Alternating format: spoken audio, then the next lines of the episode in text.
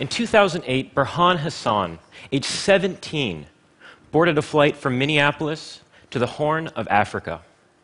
And while Burhan was the youngest recruit, he was not alone. Al Shabaab managed to recruit over two dozen young men in their late teens and early 20s with a heavy presence on social media platforms like Facebook. With the internet and other technologies, they've changed our everyday lives, but they've also changed recruitment, radicalization, and the front lines of conflict today. What about the links connecting Twitter, Google, and protesters fighting for democracy? These numbers represent Google's public DNS servers, effectively the only digital border crossing protesters had and could use to communicate with each other, to reach the outside world, and to spread viral awareness of what was happening in their own country. Today, conflict is essentially borderless. If there are bounds to conflict today, they're bound by digital, not physical geography. And under all this is a vacuum of power where non state actors, individuals, and private organizations have the advantage over slow, outdated military and intelligence agencies. And this is because in the digital age of conflict, there exists a feedback loop where new technologies, platforms like the ones I mentioned, and more disruptive ones, can be adapted, learned, and deployed by individuals and organizations faster than governments can react.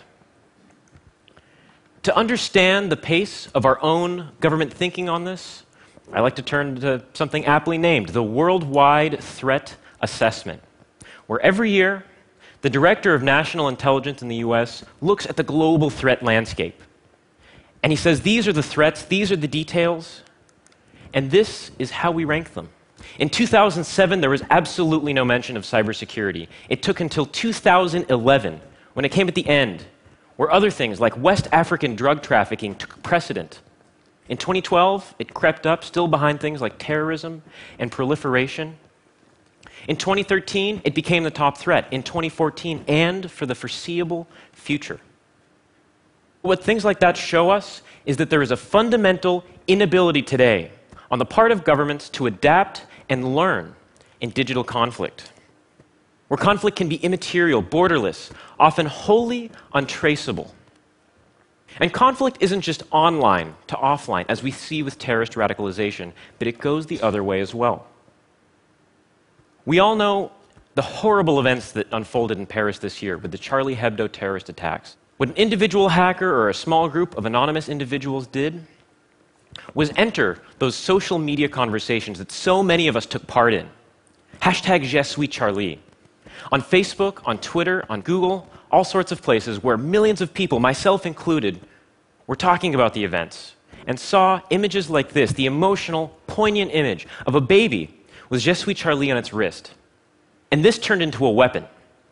What the hackers did was weaponize this image where unsuspecting victims, like all of us in those conversations, saw this image, downloaded it, but it was embedded with malware.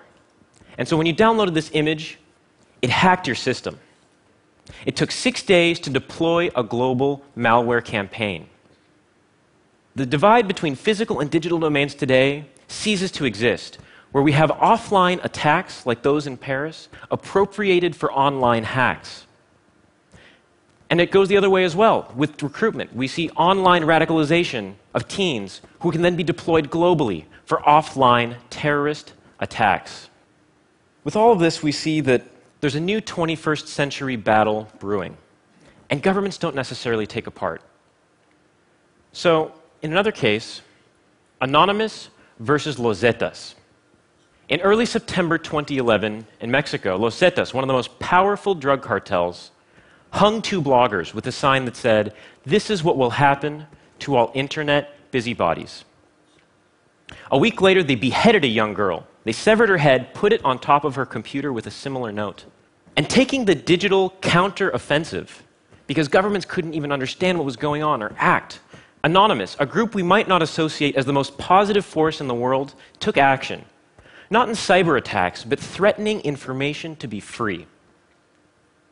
On social media, they said, We will release information that ties prosecutors and governors to corrupt drug deals with the cartel. And escalating that conflict Los Zetas said, We will kill 10 people for every bit of information you release. And so it ended there because it would become too gruesome to continue. But what was powerful about this was that anonymous individuals, not federal policia, not military, not politicians, could strike fear deep into the heart of one of the most powerful, violent organizations in the world. And so we live in an era that lacks the clarity of the past in conflict, in who we're fighting, in the motivations behind attacks, in the tools and techniques used, and how quickly they evolve. And the question still remains what can individuals, organizations, and governments do? For answers to these questions, it starts with individuals, and I think peer to peer security is the answer. Those people in relationships that bought over teens online, we can do that with peer to peer security. Individuals have more power than ever before to affect national and international security. And when we can create those positive peer to peer relationships on and offline, we can support and educate the next generation of hackers, like myself, instead of saying, you can either be a criminal or join the NSA. That matters today.